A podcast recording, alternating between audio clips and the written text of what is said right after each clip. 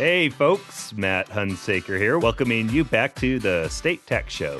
Today is part four, the final episode in our series on state and local tax issues in M&A. Today we talk about all the fun that happens after the deal closes.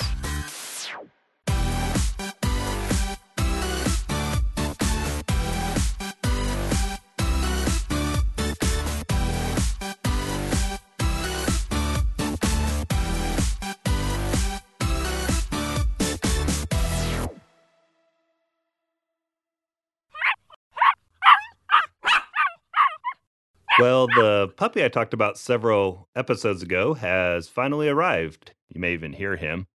I've been a stick in the mud about getting a dog, but now that he's here, I think I might grow fond of the little filler. That is, if he stops howling all night long.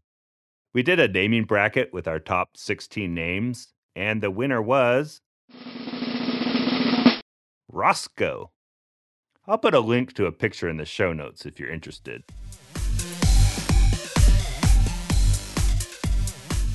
I mentioned that this episode was going to be a special treat, and I hope that it is, but it's not the treat I was referring to.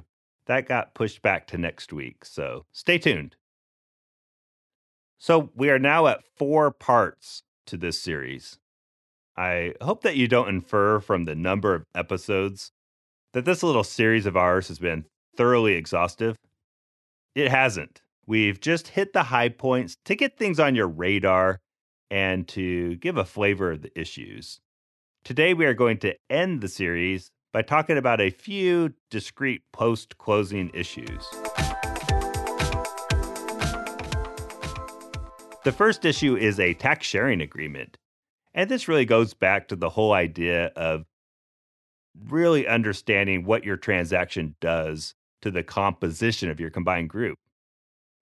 And so you need to evaluate whether you need a state tax specific tax sharing agreement.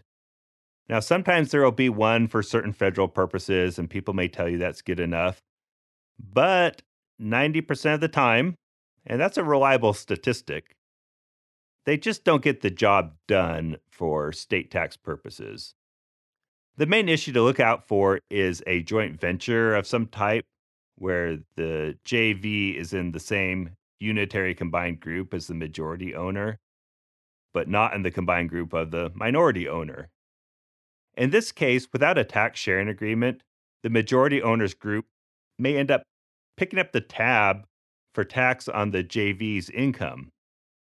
Or alternatively, the majority owner may use provisions in the operating agreement to allocate more tax to the JV than is really attributable to the JV's income which economically pushes more of the tax to the minority owner.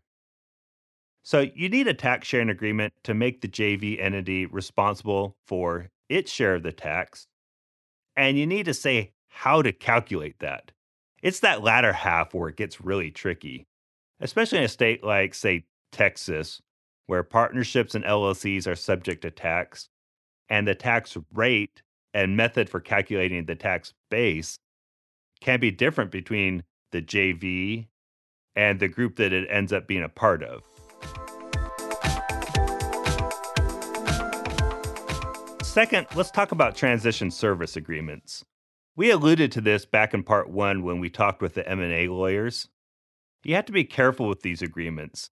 They're typically put in place when the buyer wants to rely on the seller's employees and infrastructure for a season to smooth over the transition of the business. The problem is that many of these employees will be doing things like payroll, bookkeeping, repairs, other back office things, and a long list of other things that might be subject to sales tax. Now, they weren't taxable when the seller operated the business because the services were being performed by its employees. But now that it is farming out its employees to provide these services to a third party and it's getting consideration, well, that looks a lot more like a sale. And in a big transaction with a robust transition period, if those transition services become subject to sales tax, it can result in millions of dollars in unexpected sales tax. And surprisingly, no one ever seems to look at this. But now you know. The third thing I want to talk about is what to do when you buy a known lemon. This happens a lot. You find an awesome business to buy that really complements your business, but they have a lot of state tax problems that came to light in diligence. Say, for example, it's a tech company that has not been collecting sales tax that it should have.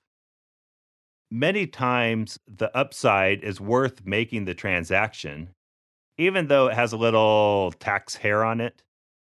But you need to clean that up, and usually you'll do that through a voluntary disclosure agreement. But this is where it gets a little tricky. If the purchase agreement was done correctly, the tax heirs of the past belong to the seller, unless, of course, a different arrangement was negotiated. But if you just go around and unilaterally tell states about the liability, well, the seller may argue that you violated the purchase agreement by exposing the liability or not giving the seller control over how it comes clean on the liability. And as a result, the seller could argue that it doesn't have to indemnify you for pre closing liabilities. Now, the answer to that question is going to depend on the language in the agreement. But why put yourself in the position to have to ask the question in the first place? So, whenever you buy an entity, knowing full well that you'll have to do VDAs for pre closing tax snafus, make sure that your purchase agreement specifically authorizes you as the buyer to do it, just so that there is no question.